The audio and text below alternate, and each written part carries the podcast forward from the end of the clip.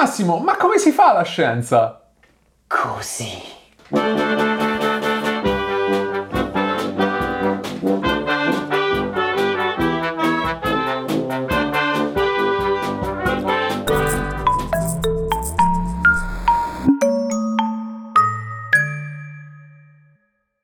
Ciao Adrian, oggi cominciamo qualcosa di un po' più grande del solito, oggi cominciamo eh, infatti una serie di quattro eh, episodi di Mentecast tutti incentrati su delle problematiche piuttosto grosse riguardanti il mondo della scienza. È la nostra versione dell'anello del Nibelungo. Lo sostengo anch'io. e vabbè, il discorso è questo, la scienza e le metodologie legate alla diffusione di scienza nel suo ambito stanno avendo dei brutti colpi negli ultimi anni. Ci sono molte molte critiche che si possono fare su diversi aspetti di questo processo e siccome tante hanno raggiunto gli onori della cronaca, noi abbiamo pensato di eh, suddividere in quattro le più grosse di quelle che abbiamo trovato e riportarle nel modo più semplice che riusciamo. Oggi cominciamo con quella che si chiama la crisi della riproducibilità. Eh, una cosa che probabilmente avrà bisogno di almeno un 3-4 preamboli per spiegare di che cavolo stiamo parlando provvedo subito. Allora, prima di tutto parliamo di che cos'è la scienza e cosa si intende per scienza.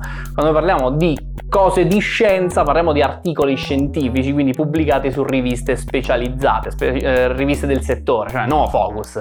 Stiamo parlando di Nature, stiamo parlando di Science, stiamo parlando di migliaia di piccole riviste super settoriali, quella che si occupa solo di una certa parte della biochimica dei funghi, da sapere ehm, quando uno scienziato ha un'idea, cioè un'ipotesi e vuole sostenerla, quello che fa è scrivere un articolo che avrà la seguente struttura, cioè innanzitutto inizierà con un abstract in cui riassume tutto il nocciolo di quello che vuole dire, poi parla del background di tutto quello che si sa nell'argomento, segue una parte in cui lui pianifica gli esperimenti, dice cosa si aspetta di trovare, cosa spera e illustra quali saranno le sue metodologie, quali saranno i materiali che utilizzerà, dopodiché illustra quali sono i dati che ha ricevuto dagli esperimenti che ha proposto e ultima parte le conclusioni in cui lui le articola, quindi dà un senso. Le interpreta. Le interpreta, esatto, da, grazie dell'aiuto, eh, interpreta diciamo questa selva di dati dicendo a cosa siamo arrivati a seguito di questi esperimenti. Ok. Ora, tutto questo fin qua è tutto abbastanza chiaro, ma uno dei... E questa cosa deve essere sottoposta a dei pari, perché c'è la Giusto. questione della, della, peer review. Poi cioè... c'è la peer review, cioè, cioè lui io... sottopone questo articolo alla rivista, la rivista innanzitutto le, le l'editor della rivista, il direttore della rivista dirà ma ci interessa o non ci interessa, se ci interessa lo sottoporrà a dei pari, cioè ovvero degli scienziati che sono ugualmente competenti sull'argomento e che dovranno leggere questo, questo articolo e eventualmente correggerlo se ci sono dei punti che non convincono. Lo criticano, diciamo. Critica, criticarlo. E questo articolo poi viene pubblicato. Dopo, a seguito di tutti i cambiamenti esatto, richiesti a seguito di tutto reviewer. questo processo, se una volta che è arrivato a compimento l'articolo viene pubblicato sulle riviste e quindi è consultabile dalle persone che devono consultarlo. In quel momento esiste un processo che si chiama replicabilità, ovvero... Sì, ok, io più, più, che chiamarlo un processo che arriva in questo momento ti direi che è una caratteristica che devono avere gli esperimenti, è una specie di richiesta che mm. tu hai sì, eh, di base, mm. ok? Cioè quando io su un articolo leggo che è, fatto, è, stato fatto questo esperimento, do per scontato che se io rifaccio lo stesso esperimento nello stesso modo, con gli stessi dati, cioè con gli stessi eh, fattori, eh, gli stessi mh, mm, attori, uh-huh. otterrò gli stessi dati e quindi potrò concludere magari le stesse cose che ha detto l'autore dell'articolo. Ed è qui. Ed è qui il brutto. cioè, è qui il problema. Uh, cito un articolo di Monia Baker del 2015 su Nature in cui uh, c'è una specie di inchiesta fatta a 1576 scienziati di vari, di vari ambiti uh, in cui gli si chiede secondo te c'è una crisi in questa riproducibilità, cioè c'è un momento, siamo in un momento storico in cui gli esperimenti che vengono pubblicati no, sono poco riproducibili. Ebbene, è il 90% degli scienziati a rispondere sì. Di questi, il 38% dice che la crisi è lieve e ben 52% che la crisi è violenta. Che la crisi è violenta, è seria e è significativa. In particolare, poi, di tutti questi scienziati, il 70% um, annuncerà di aver provato effettivamente a replicare degli esperimenti e aver fallito. E più della metà delle volte questi esperimenti erano i propri. ok? Questo è il piano. In tutto questo l'articolo conclude richiedendo a questi scienziati tu credi nella scienza, hai fiducia nella tua scienza e qui c'è, come dire, il gruppo si divide, ci sono i fisici che si fidano e dicono sì, ci credo e i loro risultati sono sempre molto solidi, e invece gli psicologi che sono i più, un po' quelli più critici, meno meno, come dire, meno solidi nelle proprie convinzioni della propria scienza. Non do giudizi di merito, era soltanto per il LOL, visto che qua abbiamo fatto un sacco di puntate parlando di psicologi con esperimenti fragili, ma tant'è. A questo seguono la, il Reproducibility Project, che è un, stato una specie di consorzio di scienziati che si sono messi in testa di riprodurre 100 esperimenti chiave della psicologia e di questi solo 35 sono effettivamente stati riprodotti con i dati verosimilmente vicini a quelli proposti nell'articolo e la cosa assurda è che questo è vero anche per la, med- la medicina, cioè scienze mediche. Eh, 53 esperimenti landmark, cioè importantissimi, che hanno segnato un capitolo nella storia della lotta al cancro, sono stati riprodotti, ma solo 6 di questi con successo. Un numero veramente che fa rabbrividire. Sappiamo qualcosa noi di oncologia? Forse no. Questa, questa, è la risposta. Una risposta che effettivamente nasce con Ioannidis, eh, o Ioannidis, che dir si voglia, hm? uno, eh, uno, scienziato americano-greco, non so dire la nazionalità, forse, forse entrambe, che nel 2005 ha fatto questo articolo che si chiama uh, Why Most Published Research Findings Are False.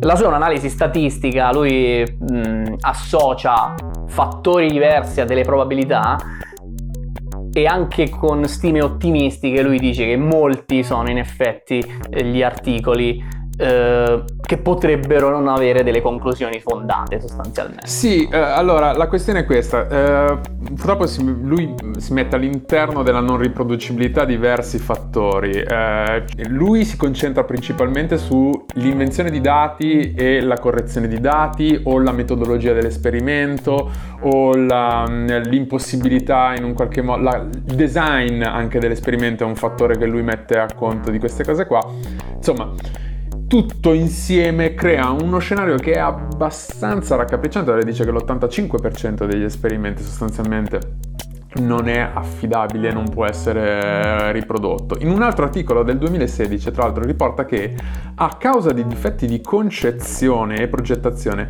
gran parte, come dicevi tu, della ricerca medicale pubblicata non trova nessuna applicazione pratica utilizzabile.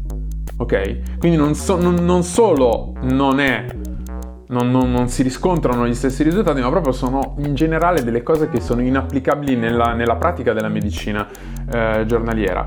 Questa cosa qua eh, mi fa venire in mente che lui nel 2005 perché questa cosa qua noi adesso la prendiamo un po' per buona, ok? La verità è che la cosa positiva di, di quello che sta succedendo è che gli scienziati, la comunità scientifica in un qualche modo sta prendendo cosci- ha preso coscienza di questo e problema. Quindi cerca di risolverlo. E quindi cerca di risolverlo. Ma la verità è che quando lui ha proposto questo articolo nel 2005 si è fatto via a pesci in faccia, si è fatto insultare da tutti quanti. È stato trattato all'epoca, eh, malissimo eh, all'epoca. nel Poi... 2005, è stato trattato malissimo.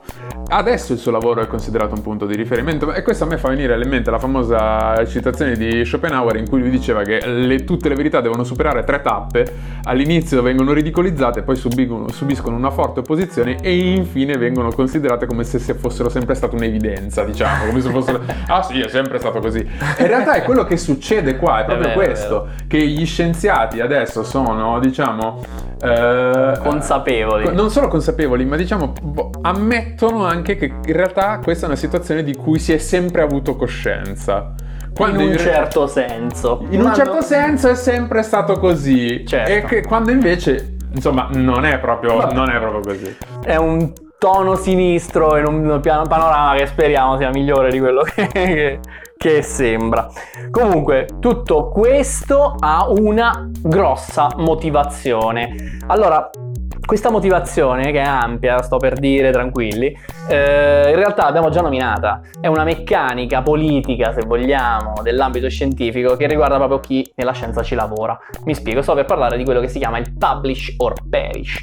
Questa è una frase idiomatica con cui si identifica una serie di fenomeni, cioè uno scienziato che vuole fare carriera in tutti i modi possibili nel mondo della scienza lo fa se ha un curriculum buono e questo curriculum viene fatto a colpi di articoli. Ok? Non importa Uh, se questi articoli siano buoni o meno, o chiaramente ob- ci sono dei, delle metriche per stabilire se certo. l'hai pubblicato su una rivista di spessore oppure no, sì. però se il tuo articolo dice delle gran boiate oppure delle cose importantissime, in effetti conta come uno uh, e se tu vuoi continuare a lavorare, se tu vuoi vincere un concorso, uh, se tu vuoi dei finanziamenti magari da un'azienda privata o pubblica o puoi farti finanziare le tue ricerche o finanziamenti europei, perché no? Tutte queste cose vengono sempre stabilite con il numero di articoli che fanno veramente la differenza. Questo significa che gli scienziati non sono tanto in competizione, cioè non sono tanto spinti a fare della buona scienza, ma a competere tra loro per riuscire a fare un articolo. Il a farsi un nome più che a fare della buona scienza. A farsi, farsi... A farsi numeri, a far massa. E qua andiamo nel nocciolo, nel nucleo del problema di oggi, e cioè un problema statistico. State pronti perché vi ribalto. no, non è vero, cercherò di farlo il più semplice possibile e probabilmente queste semplificazioni spesso significheranno anche dei piccoli grandi errori. Quindi Puntualizziamo io... che tutto quello che diciamo è, ci sono nelle fonti eh, a, a, a, in descrizione al video e quindi in un qualche modo tutte le affermazioni che stiamo e facendo. E in coda alla puntata faremo... che vi, vogliamo, vi invogliamo a seguire quindi, Se volete verificare quello che stiamo dicendo, ma anche in un qualche modo volete magari farvi una cultura un po' più approfondita, volete sondare il la problema, ciccia, cioè, la, la ciccia, ciccia è nelle fonti che noi mettiamo sempre in descrizione ai nostri video. Andiamo a vedere come si fa a pubblicare. Ok, oh. questa è la, la, chiave. La chiave è il p-value. Ok? Mm. Attenzione, fattore, cominciamo con, con, con, le parolone. È un fattore numerico, valore P, ha, ha, molti nomi, però anzi lo chiameremo p-value perché mi piace. Uh, l'idea è questa, il p-value viene, uh, viene, trattato, è un valore numerico che viene, viene, usato come una misura della solidità della tua affermazione. Cioè tu stai dicendo, secondo me succede questo, e te lo scrivo nell'articolo, a questa affermazione associo un p-value, che è il risultato di un'analisi statistica sui tuoi dati ok? Eh, in particolare eh, il p-value viene considerato buono oggi come oggi se è minore di 0.05, uh-huh. Mhm. ok? E ricordiamoci che tra l'altro essendo questa statistica stiamo parlando di una probabilità, quindi questo 0.05 significa probabilità inferiore al 5%. Uh-huh. Mhm. Ok, questo è, questo è il punto da dove voglio partire. Che cosa significa questa roba e come si calcola? Allora proverò ad entrarmi in questo campo. Ripeto, non sono uno specialista, eh, potrebbero esserci degli errori, è possibile che questi siano anche voluti per bene di divulgazione. eh, questa è la mia scusa ufficiale. Eh, sentitevi invogliati a correggermi nei commenti, stanno lì per questo. Allora, eh, per capirlo io ti farò un esempio, ma te lo faccio a te Adrian, ok? Così ti faccio questa piccola specie di mini lezione. Facciamo questo esempio, facciamo che tu c'hai il mal di testa, facciamo che è il pomeriggio intero che tu c'hai il mal di testa e non riesci a liberartene, finalmente dici oh mi piglio la pasticca, mm, okay? ok? Prendo la pasticca, 20 minuti dopo, mal di testa finito. Che dici tu? Qual è la tua ipotesi? La pasticca ha funzionato. Ok? Questa è una possibilità, ma è un quadro. In effetti, se io ti dirigessi questo quadro, cioè c'è un'incertezza associata alla frase. Potrebbe essere semplicemente che il mal di testa stava già comunque finendo. Potrebbe essere, e se infatti io ti dico facciamo finta stesso mal di testa per lo stesso pomeriggio, prendo la stessa pasticca e il mal di testa mi passa 4 ore dopo. Mm tu capisci che puoi dire la stessa frase, ma la tua incertezza è più alta. Quindi, come facciamo noi a associare eh, un grado di solidità dell'affermazione con un numero che mi, che mi, renda questo valore? Questo è il p-value sostanzialmente. È stato okay. inventato eh, da Fisher, che è un grande statistico, nel 1925, eh, in un libro che proprio lo illustra. E lui si è inventato questa roba con una storiella che è molto piacevole, quindi adesso te la narro. Mm. Eh, in questa storiella Fisher deve incontrare una nobildonna, una dolce signorina, all'ora del tè. E quando lui le dà il tè, o meglio arriva probabilmente il cameriere, porge il tè, lei si lamenta che il latte è stato messo prima del tè. Sai che per gli inglesi... fa bene, e fa bene. E si lamenta perché diceva... Oh, e Fischer gli chiede, ma scusi, cara la mia signorina, ma lei è in grado davvero di riconoscere se è stato prima versato il tè o il latte? Lei fa, sì, sì, sì, sono campionessa. Mm. Allora lui gli fa un test e vuole testare questa ipotesi. come fa? Gli dà un vassoio con 8 tazze di tè, in cui 4 erano state trattate versando prima il latte e altre 4 versando prima il tè. Queste erano state mischiate e l'ordine lo sapeva solo Fisher, quindi lei no. Mm. La sfida è, tu mi dici, sai solo che 4 hanno il latte prima e altre 4 hanno prima il tè, il resto scegli tu quali sono, dimmi in che ordine si trovano. Mm-hmm. O le azzecca tutte. Ok? Lo, lo sa, sembra che lo sappia. Quindi Fisher, stupito. Aristocratici del cazzo che hanno solo quello da fare tutto il giorno. Campionessa di latte.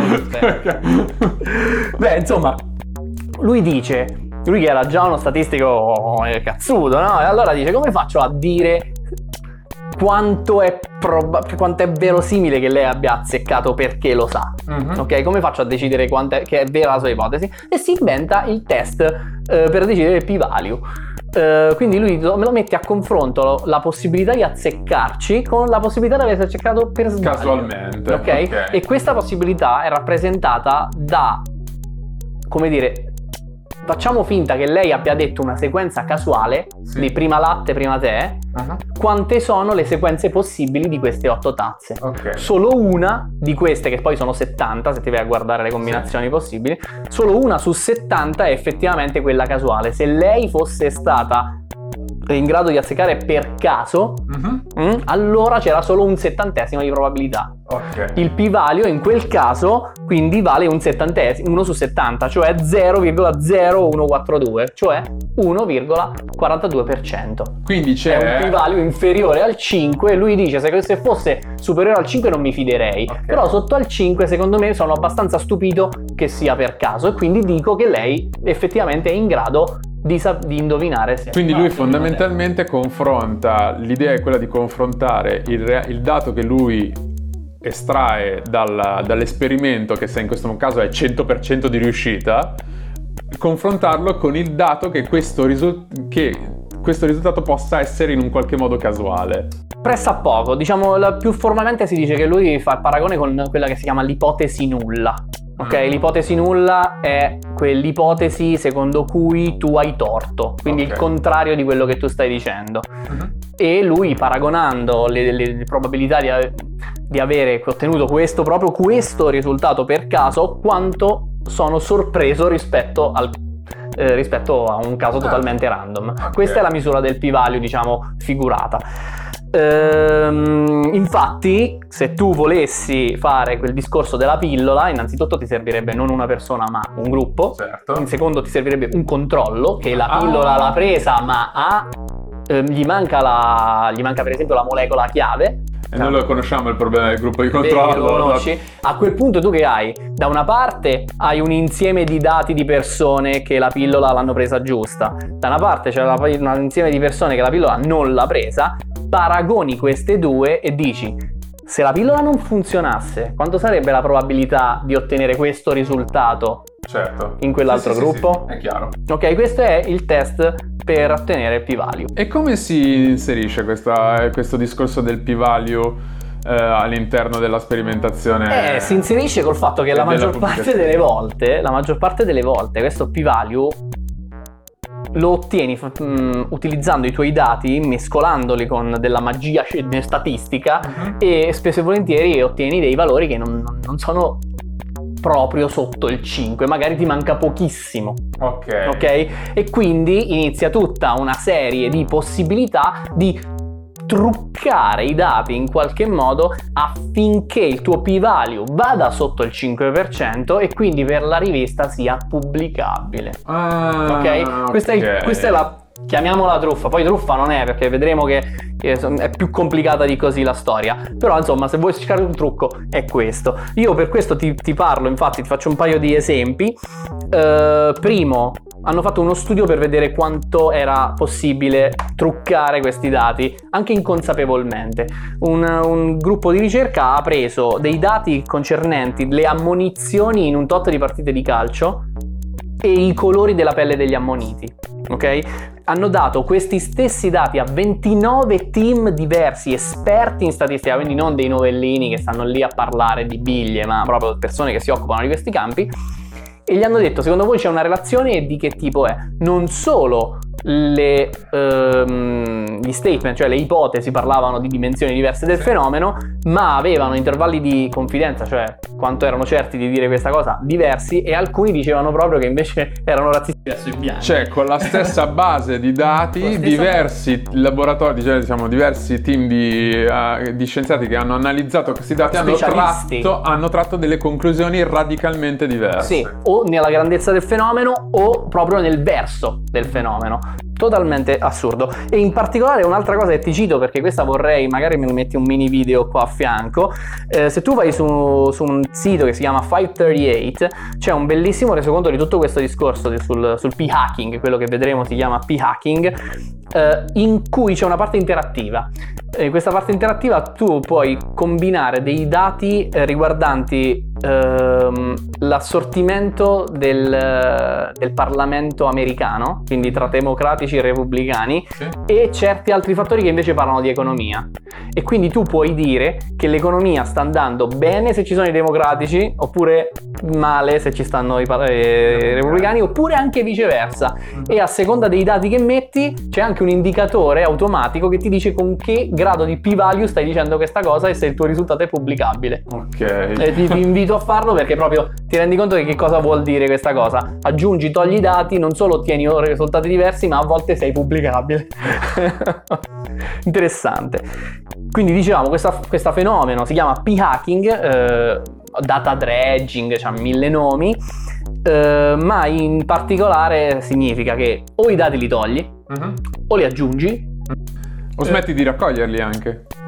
Certo, sì. Se vanno in una tendenza che non... Cioè, che se non- vedi che ti iniziano a non piacere, smetti Esatto. di guardare. e fai, ah, va benissimo finora, giusto? Sì. Eh, Oppure fai cherry picking. Oppure li rimescoli. Come abbiamo detto nel caso della politica, cioè non sono dati diversi, sono tutto rimescolati in modo diverso. O nel caso dei- degli ammoniti. Ma puoi anche fare cherry picking, ovvero scegliere i dati che ti fanno più comodo. In par- sì, par- infatti, sia togliere che Lì aggiungere siamo più vicino alla frode che non eh, all'errore.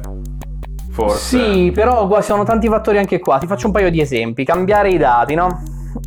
Allora, l'estremismo è questo quello di Schoen. Questo è chiaro che stiamo parlando di. Vabbè, di Fred dramma. Schoen si inventa. Ricordate Schoen, puntata incredibile, bellissima. Se non l'avete guardata, fatelo. Eh, Schoen si inventa le cose. Schoen, invece di prendere dei dati e quindi descrivere i risultati con un modello matematico, lui parte dal modello matematico e dice: "Eh, I miei dati ricorro- tornano, che belli! Cioè, Senza errori, sono fantastici. Questo è frode e ci- c'è poco da dire. Però sono quelle altre che abbiamo visto, in realtà sono delle zone un po' più grigine. Ok? Ti faccio un esempio: togliere dati. Ok? Cioè, quello che tu hai chiamato cherry picking, cioè ho delle ciliegie, mi mangio solo quelle che mi sembrano più belline, ok? Mm. Cioè prendo solo i dati più utili alla mia ipotesi, alla mia statistica. Facciamo finta che tu hai preso i dati su 15 persone e 14 sono perfetti. Sono tutti sulla stessa riga precisa che dice esattamente quello che tu puoi dire matematicamente. E il quindicesimo è alto di 10 km in più.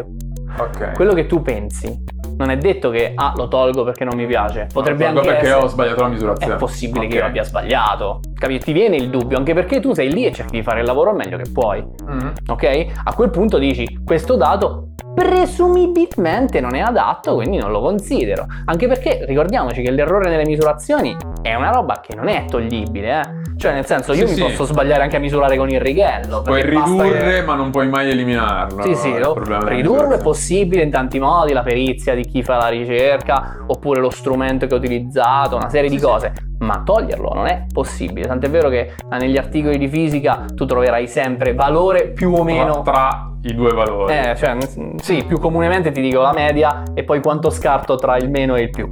Cioè, Mm. ehm, tot più o meno tottino, diciamo.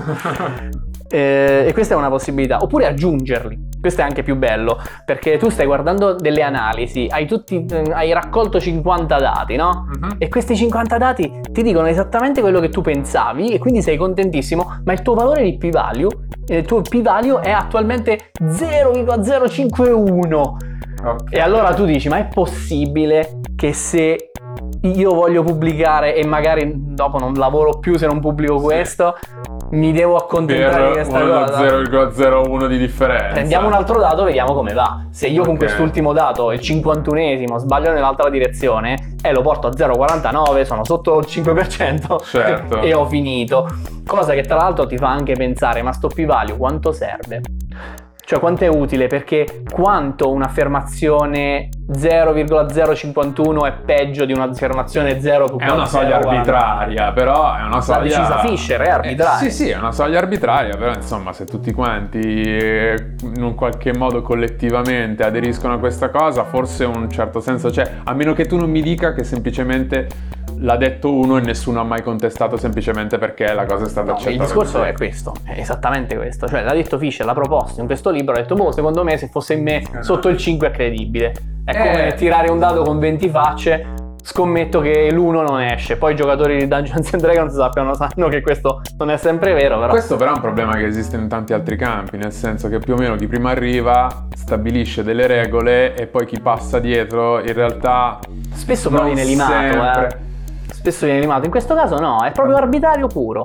E soprattutto, io ti ripeto, se stiamo Io parlando... non sto giustificando, eh, io capisco assolutamente il problema, però mi sembra che questo sia un po' il problema del fatto che non si possono mai contestare l'autorità o chi, chi sei tu per contestare l'autorità. No, è solo una moda per quello che mi, che mi sembra. E ti dico, se, se- se proprio io ti rifaccio la stessa domanda che ti ho fatto prima perché secondo me è, è indicativa. Quanto è più sicuro un dato 0,049 rispetto a 0,051? Cioè io capisco che tu vuoi mettere un limite, però già è arbitrario, cambia così poco la certezza di quello che stai dicendo, se è basata su questo numero è praticamente uguale. E, e allora tu cosa proporresti? Proporresti- Eh, ci arriviamo, Ok. volevo, volevo continuare, volevo dire che esistono altri modi che è rimescolare i dati, Attenzione. ok? E questo secondo me è. L'impepata di cozze di Boris. Sì, beh- No, secondo me questo è il più innocente di tutti. Perché adesso vengo a... Non si capisce, non ci si capisce. allora, funziona così. Diciamo che tu sono sei mesi che prepari un esperimento, purifichi i campioni, sei lì, che, sei lì che lotti con tutti per avere il tuo spazio nel frigo perché se no questi mi decadono e si rovinano, no? E poi finalmente riesci a spedire tutto dopo aver raccolto i soldi, li mandi tutti nella stessa azienda che finalmente ti ha dato una finestra, dopo altri due mesi ti arrivano i risultati, sai che ti arriva? Un file Excel pesantissimo solo fatto di numeri ok. Vanno interpretati, cioè niente di quello che tu vuoi dire nell'articolo lo puoi esprimere mettendo il foglio Excel con i numeri puri, non, non ha Certo. senso, ok? Tu devi trovare un Sì. significato a questi dati e quindi li incroci. E Mhm. quindi magari certe volte fai delle medie, magari certe volte fai delle sottrazioni per avere un valore di una differenza, Mhm. ok? Però adesso ti faccio questa domanda a bruciapelo. Ti ricordi l'esperimento di prima con la pasticca del mal di testa, gruppo e gruppo di controllo? Ma tu ci avrai dei dati da questi, cioè quanto tempo ti, è- ci ha messo il mal di testa a passare Su per i quante 100 persone, degli uni e esatto. 100 degli altri. Mhm. E tu fai la differenza delle medie o la media delle differenze? Cioè non mi devi rispondere. Questo che sto cercando di dirti Io sono diplomato in chitarra jazz. No, vabbè, è una domanda retorica, nel senso che, eh, nel senso che a me non interessa quello, che tu, quello che, che tu mi rispondi o qual è la realtà, che, che poi in realtà lo si sa. Eh, quello che intendo è, è chiaro che il significato delle operazioni matematiche che tu fai Mhm. ha un riscontro nella realtà, simboleggia qualcosa. Certo. Ma non è ovvio quello che ogni operazione simboleggia. Mhm. Quindi quando tu stai lì e c'hai un foglio Excel gigante e prendi i dati e li distilli, fai medie e confronti, Mhm. quello che stai facendo ha un significato nella realtà, ma non è affatto ovvio. Mm. Ok? Quindi la mia critica a tutto questo è che tu, quello che stai facendo è che tu dopo tutta questa fatica finalmente hai i tuoi dati, li distilli, quando ottieni una cosa che pertanto così è pubblicabile e va nella direzione che tu speravi o hai trovato dei candidati per un gene che determina l'autismo, per Certo. dire, e allora dici cavolo, eccolo, l'ho trovato, il p-value è sotto il 5, me lo pubblicano, io sono solo contento. Certo. Ok? Ma non è detto che quel distillato di dati che hai fatto prima effettivamente sia stato corretto. Senti, ma io ho letto in giro che eh, volevo vorrei sapere se è corretta questa cosa. eh, che sostanzialmente i dati eh, m- raw, come si dice, Grezzi. eh, grezzi, eh, n- puoi richiederli, ma è a discrezione dello scienziato che ha fatto la pubblicazione originariamente se, darti o no, se darteli o no, se darti o no l'accesso ai dati grezzi. Allora, è vero che non mi risulta che ci sia un obbligo. Mi risulta che però c'è una politica di, di, come dire, di relazioni in cui probabilmente se te lo nego non ci faccio una bella figura. Ok. ok. Eh, però non mi Per risulta cui che sia un obbligo formale. Chi deve ecco. verificare ha la possibilità eventualmente non di rifare un esperimento sul, da zero, ma semplicemente di fare una verifica sui dati grezzi, Allora, non, che potrebbe ridurre i costi. Ah, io ti parlo per esperienza mia che come probabilmente sai è limitata. Io sì, ci ho lavorato nella scienza ma poco e non voglio arrogarmi il diritto di dire sì, so io come va. Non è questo il punto. Però quello che dico io e quello che ho visto è che lo scambio esiste. Lo scambio di dati eh, c'è. La, la- la proprietà intellettuale uno se la tiene stretta, sai quando? Quando è vicino a un risultato grosso Mhm. e ha paura che i suoi concorrenti ci arrivino prima di lui allo Certo. stesso risultato Ok. sai che uno va nella stessa direzione, ti chiedi, probabilmente manco te li chiede i dati, ma se te Certo. li chiede gli ti inventi una scusa probabilmente. Però direi che quando le cose sono assodate, le, le- le scommesse non sono troppo alte, la, la comunicazione è efficace. Ok. Perlomeno quello che ho visto io, eh. poi alzo le mani per sapere quello che succede nelle private stanzette con gli alambicchi. A lot of boring math later. Vabbè, ma le proposte per risolvere questo Proposte ce problema n'è, quali sono? ce n'è svariate. Allora, innanzitutto, migliorare la conoscenza della statistica delle persone che fanno scienza. Ah, quello che dicevi tu, ammanettare uno statistico. Infatti, io, io- io- io infatti io questo mm, porte chiuse dicevo più che con migliorare la conoscenza di uno, incatenargli addosso uno che già le sa. E quindi non esiste uno scienziato, esiste solo uno scienziato più uno statistico legati con una corda d'acciaio di 50 cm andranno benissimo. eh, in modo tale che quello lo punzecchia con un bastone ogni volta che fa la, la media sbagliata. E questa è un'ipotesi. Poi molti dicono: sai qual è il problema? È il training. Cioè, tu giovane scienziato, Mm.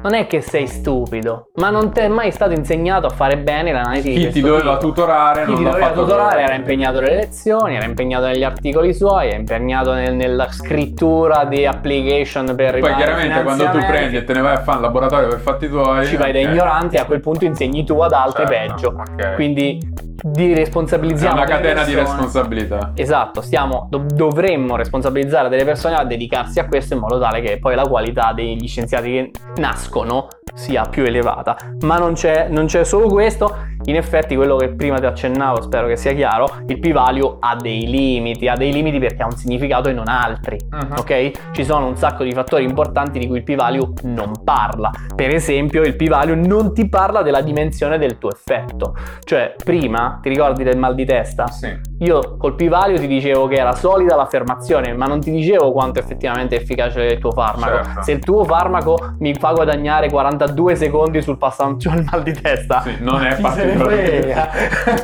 Capisci? Ok. Quindi la dimensione dell'effetto è una roba che andrebbe, che andrebbe osservata e studiata e ci vuole un, un parametro per quello. P-value non me ne parla, quindi perché un articolo dovrebbe basarsi sulla pubblicazione solo su questo Certo. se mi fai risparmiare 20 secondi sul mal di testa? Che me ne Sì, sì. frega. Altro, eh, cosa si sa già nel campo? Se questa mia scoperta è nuova è un conto, se contraddice mezza letteratura scientifica è un altro. Cioè, Ok, capiamoci, certo. p-value non parla di quanto stiamo nel seminato Sì. parlando di cose che assodate. Mhm. E in ultimo, eh, non parla della bontà della mia ipotesi, perché questo dipende da cui- dall'idea che ho avuto e da come l'ho progettata e da come ho progettato quella che prima ho chiamato l'ipotesi nulla. Mm. Tutti questi valori parlano di qualcosa che tu stai implicitamente formulando in termini matematici. Potresti aver fatto male quella parte del lavoro e il p-value significare molto meno di quello che tu credi. Quindi le persone dicono associamo al p-value altri valori che invece vanno a coprire questi buchi. Ovviamente i valori sono ipotetici, non, non te li sto a dire, ci sono persone che parlano di statistica bayesiana, che quindi incrociano il p-value invece con la possibilità del- dell'averci azzeccato, insomma rovesci della medaglia e altri valori proprio per parlare di, a tutto tondo di una roba. Altri ancora dicono no, quest- eh, aggiungiamo un, eh, un trafiletto in cui noi diamo a chi ha scritto l'articolo la responsabilità di non aver manipolato i dati. Questa è un, un po' come dire, una questione di lana caprina che secondo me non, non viene risolta in questo modo, però insomma, sai, qualcuno la moralità ce l'ha. Certo. Se scrive un disclaimer, magari vuole attenersi a quello che ha scritto. Dimmi perché ti vedo fervente. No, niente, volevo dire che ho raccolto, tranne articoli vari, ho raccolto un po' di dati che secondo me sono interessanti. In un articolo su Nature del 2016 si riporta, eh, un, si nota un problema particolare, ovvero che pochissimi scienziati hanno effettivamente tentato di pubblicare dei replication study. E questa è parte integrante del problema, ovvero quando qualcuno eh, tenta di passare dietro e dire verifichiamo se questa ipotesi è effettivamente corretta, se questo Se questo articolo, esperimento è se questo esperimento è riproducibile. Se innanzitutto in generale i replication study sono poco finanziati perché hanno un ritorno economico praticamente nullo perché chiaramente che stai a, a- a riaffermare una cosa che è già stata affermata e quindi per chi finanzia non ha particolarmente valore ma a quanto pare anche per le riviste è poco interessante infatti con risultati negativi sono praticamente pochissimi i, ehm, i replication study che sono stati pubblicati. Mancano quindi la possibilità la- di, di poter dire che questa cosa non è vera quando è stata pubblicata. Si- manca la possibilità di passare dietro e dire no, guarda, non è vero, o almeno io non l'ho riottenuto. E quindi anche quando ci sono degli esperimenti o delle pubblicazioni che si rivelano essere un po' così, non si scopre spesso subito, ci vuole un po' di tempo. Solitamente quando si scopre perché era talmente grossa l'affermazione che tanti ci si sono messi dietro a cercare di riprodurla e in tanti hanno mandato alla rivista una mail dicendo guardate che questa cosa non si può riprodurre, ho fatto un esperimento eccetera Certo, eccetera. quando, quando è clamore di folla, allora sì, vale la Chiaro. pena ritrattare. Tra l'altro mi hai fatto venire in mente una roba che si parlava con dei- degli amici, vecchi colleghi dell'epoca. Ci sarebbe proprio bisogno di una, una specie di giornale che pubblica tutti quei risultati negativi. Cioè, io ho provato a vedere questa cosa, no, non succede. Ti salvo la fatica se tu lo, lo scopri. Eh, secondo me varrebbe la pena anche di, di, eh, testare Ah, È un'idea, è strade assolutamente un'idea. Io direi no? che dovrebbe essere anche un'istituzione pubblica finanziata magari a livello per noi europeo, perché dovrebbe, siccome è una roba a perdere, è chiaramente un, Certo. deve essere chiaramente finanziata da tutti quanti, una cosa del genere. Ma quantomeno la piattaforma per caricare i dati, poi, poi i lavori te li fai dentro casa tua e quando hai fallito hai fallito. Non lo so, comunque Già la dis- da piattaforma- discutere. Secondo Ivan Oransky, che è medico ed insegnante di giornalismo medicale all'Università di New York, ogni anno sono circa 1400 ritrattazioni di pubblicazioni scientifiche. Di anno in anno, però, le frodi aumentano e lui infatti ha fondato un sito che si chiama Retraction Watch che straccia tutte le pubblicazioni che vengono ritrattate. Bisogna precisare che gli articoli ritrattati, che gli articoli che vengono ritrattati sono in gran parte quelli che compaiono sulle riviste più importanti, quello che dicevamo prima, o che hanno una grande risonanza e quindi sono scrutinate da molte persone. Non si sa, non è possibile conteggiare, eh, quantificare quanti sono gli articoli rit- eh, ritrattati o falsi eh, falsi non ritrattati che vengono pubblicati sulle riviste minori o addirittura sulle riviste eh, open, quelle che vengono considerate riviste predatorie e di cui parleremo nella puntata pre- successiva. Eh, è una notizia di questo gennaio che dopo un'intensa investigazione l'Accademia delle Scienze Ru- Russe ha fatto ritrarre più di 800 pubblicazioni in un colpo solo. Però Mentre un articolo del Sydney Morning Herald del 2019 riporta che 240 studi di prestigiose università australiane sono stati ritirati in, eh, nelle ultime due decadi. Perché estremamente. ehm, e hanno spinto ad istituire un organo eh, di controllo specifico. Il professor Vaux eh, ha, rit- ha dichiarato che eh, i 247 è solo la punta dell'iceberg, secondo lui, perché è estremamente difficile costringere le, le riviste a ritirare gli articoli, le perché sono le riviste ad opporsi. Secondo una ricerca pubblicata nel 2009 fatta da Daniele Fanelli, un italiano, il 2% dei ricercatori ammette in forma anonima di aver falsificato o creato dei dati. Mica male. Questa ricerca si basa su delle dichiarazioni, quindi è già una sottostima perché se devi dichiarare te stesso anche, però in, forma, anonimo. Mm, anche in forma anonima, secondo me è una sottostima, ma rapportata alle cifre globali si traduce tra i 170.000 e i 200.000 ricercatori al mondo che falsificano dati. Chiaramente, quello che eh, non abbiamo detto è che falsificare i dati non, ha un- non è una cosa senza effetto o eh, falsificare o fare un errore nella raccolta di dati, eccetera, eccetera, non è una cosa senza effetto o che ha effetto soltanto sulla tua singola ricerca, ma è una roba che ha un effetto a catena, perché sulla base di una ricerca che è stata pubblicata Ci con possono essere con investimenti da- o ricerche successive. ci possono essere produzione. ricerche successive, questo è il problema. Perché se io ho pubblicato una roba affermando X, quello che passa dietro prende X per buono, avrà anche la sua ricerca fallata e così di conseguenza tutti gli altri che vengono appresso. Torna in mente di nuovo Sean che andava, come dire, preso sulla fiducia, dato eh, quanto era bravo a fare gli articoli e, e poi una volta che è stata ritirata la sua, la sua roba eh, sono crollati un sacco di altri che avevano fondato le proprie ricerche su E, quelle e sue. Eh, quello- la cosa importante è proprio questo, è che non solo in, in coda di eh, processo ci sono delle ricerche che non stanno su ne- neanche per sbaglio, ma è un danno per l'intera comunità scientifica. Altro questa cosa qui. Eh, poi quello che dicevi tu che era divertente, o almeno divertente per me, non tutte le scienze sono uguali, ovvero... La matematica, per esempio, non sorprenderà nessuno, ma ha un rate di eh, pubblicazioni finte che è assolutamente nullo, zero Eh, vabbè, praticamente. la matematica scienza non è. No, però cioè, si fanno pubblicazioni, No, ah, certo, subisce non- lo stesso processo di... Però epistemologicamente parlando non si può dire. La fisica invece che è una scienza uguale, ha un re- anche lì gli errori sono minimi, almeno nelle vedi, ti pubblicazioni. posso dire una cosa, però poi, poi torniamo alla tua statistica, tanto... In fisica mi, mi diceva un amico astrofisico che raramente prendono in considerazione degli effetti piccoli. Ok, quindi il p-value vale diversamente nel momento in cui il tuo effetto è già gigante Eh, e giusto. devi giustificarlo. Certo. Mi diceva lui, io parlo di stelle di neutroni, no? Se io controllo una roba e l'effetto è di 10 volte quello normale, è un conto. Se è 1,2, Non me ne frega niente. 1,2 per un biologo molecolare, wow, figata! Cioè, per dire.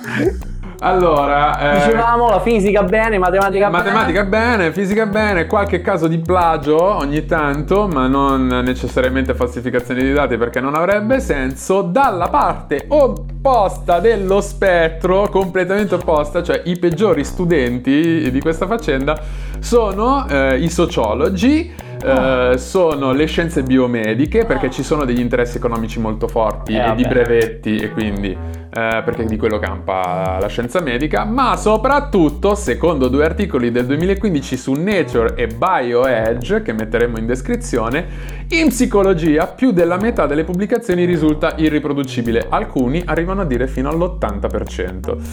Mm. Io volevo mettere una conclusione, una conclusione che non è mia, ma di un, di un vecchietto molto simpatico di cui metteremo un video Grande, in, eh, in descrizione, ovvero la differenza che c'è tra la percezione che l'uomo comune, io, io per esempio, che come dicevo prima sono di- diplomato in chitarra jazz e quindi non- non ne so niente. Il più comune. Esatto, il più comune in assoluto. Ovvero la percezione che l'uomo comune può avere della scienza è la percezione di quello che effettivamente è la scienza. E lui fa affermazione e risposta, ovvero la scienza è un processo logico per le persone che non sono al di fuori e invece per le persone che sono dentro dice sì, è un processo logico, ma c'è anche un fattore di casualità, c'è anche un fattore di fortuna. La serendipity. Esatto. E bucio de culo. Oppure gli direbbe. scienziati sono estrema- per natura estremamente rigorosi e razionali. E no, gli scienziati sono persone come tutte le altre, nel senso hanno emo- sono emotivi, sono pigri, hanno degli interessi, insomma, hanno dei bias, eccetera, eccetera. E l'altra cosa che a me sta molto a cuore, ovvero che il sistema di verifica tra pari eh, quello della pubblicazione, quindi tra 3 o 4 pari che ti verificano la pubblicazione è sufficiente per scovare gli errori ed eliminarli? E no, no, perché lo sforzo, il bello della scienza e dell'avanzamento della scienza è che è uno sforzo collettivo, di tutti, sono tutti quanti quelli che poi vengono a leggerti, che vengono, vanno a verificare, che cercano di riprodurre, che contribuiscono al progresso e all'avanzamento. E infatti, poi, infatti lo stiamo concludendo, però il discorso chiave è proprio questo, cioè nel senso, magari la scienza sì, i problemi ce li ha, però è bello il fatto che si stia anche da sola autoregolando per minimizzare questi effetti negativi e per risolvere i problemi. Assolutamente. E, e questa è una nota, una nota di merito. Vero è che sono processi lenti e quindi non mi stupirei se un problema viene risolto in 300 anni. L'importante è che però il processo funzioni prima o poi. Ma c'è, c'è qualcuno che in realtà... nella- Non solo, Ah, c'è no. qualcuno, ma c'è anche qualcos'altro. Ah, attenzione. Eh, no, beh, volevo dire che dammi qua questo igno- ignoco, ignoto, ignoto tardigrado. Eh, no, volevo dire che per concludere con una nota positiva è che in realtà questa cosa del p-hacking e della mancata riproducibilità ci sta insegnando qualcosa. Quindi in realtà eh, la scienza progredisce in un miglioramento anche grazie al fatto che c'è un problema. certo. E quindi, quindi io ti direi la speranza è l'ultima a morire, Pandora la trova in fondo, infatti è lì. Eh, cioè, questo, questo giocare con la statistica ti fa un po', da un certo punto di vista, anche capire quanto buono sia quello che stai Certo, dicendo. Se, se basta cambiare poco per farti togliere la possibilità di pubblicare, probabilmente quello che stai dicendo non vale così tanto, Mm. in un certo senso. Quindi giocare ti istruisce, Eh, imparare divertendosi, come dicevano gli altri. Alla fine, liberarsi dalla propria umanità non è possibile, però come ricordavi tu, con uno sforzo collettivo e il tempo giusto le cose possono rischiare di funzionare. Ma Ursulo non è esattamente d'accordo. No. No, innanzitutto lui è una persona abbastanza impaziente e quindi... eh, Infatti eh, vorrei dire, va tutto bene? Eh, come? Eh, Ma eh. scusi? No, eh, c'è del disprezzo. E soprattutto intollerante a lui della peer review, cosa gliene frega? Lui- Cosa, cosa vuoi che gli importi di sentire l'opinione degli altri? Ma poi chi è pari a Ursulo? Eh, questo Nessuno. è l'assunto ridicolo su cui stiamo fondando questa cosa. Eh, no, no, aiutiamo Ursulo non perché gli serva, come sappiamo lui può fare a meno anche di te. Eh, ma lui vuole che tu metta like e siccome tu non puoi fare a meno di lui, ti prego fallo per il tuo bene. Metti like su YouTube, metti like eh, su iTunes, su Spotify e su SoundCloud. Puoi fare di meglio, puoi addirittura seguire le nostre comunicazioni su Instagram, su Facebook e su Twitter. Eh, tutte queste cose sono bellissime, sono bellissime, sono piene anche di fonti. Ah, le fonti che in descrizione sono numerosissime, eh, io ne citerò solo alcune. Science, su sulla rivista Science, eh, un articolo che si chiama Russian Journals Retract More than 800 Papers After Bombshell Investigation. Poi la ricerca di Daniele Fanelli, eh, che citavo prima, che si... Questo l'hai pronunciato benissimo. Hai visto? Si intitola How many scientists fabricate and falsify research e poi sul sito eh, MIT della, Della Mass- della- del Massachusetts Della, della. Padova di oggi. Esatto, Technology Review, eh, the, truth, the Truth About Chi- China Cash for Publication Policy, che è una cosa di cui non ho parlato e vorrei dirlo qua brevemente. Eh, i cin- le università cinesi pagano i loro propri ricercatori per ogni pubblicazione sulle riviste principali. Ah, quindi... quindi- ti pagano fino a 40.000 dollari, 46.000 dollari per pubblicare su Science Quindi e su inasprendo il publish or perish. Assolutamente. Ok, assolutamente. io ti aggiungo un paio di fonti. Innanzitutto su 538, quel, quel sito che dicevo prima, dove tra le altre cose c'è anche eh, l'applicazione interattiva per farsi delle statistiche sulla politica e sull'economia. Poi un video di Veritasium che conosci bene che si chiama Is Most Published Research Wrong? eh, dove effettivamente si vedono molte delle cose di cui abbiamo parlato, ci sono anche dei bei grafici in movimento che invidiamo molto. Eh, l'articolo di Ioannis del 2005 Why Most Published Research Findings Are False e un altro articolo tra i vari che poi aggiungeremo nella descrizione eh, ce n'è uno di Regina Nuzzo anche lei italiana che però pubblica su Nature nel 2015 l'articolo dal titolo Scientific Method Statistical Error ok Oh. un articolo che in sostanza quello che ci dice è so cattivi i scienziati no è difficili a scienza Ah, cioè, questa è la fine. Grammofonen!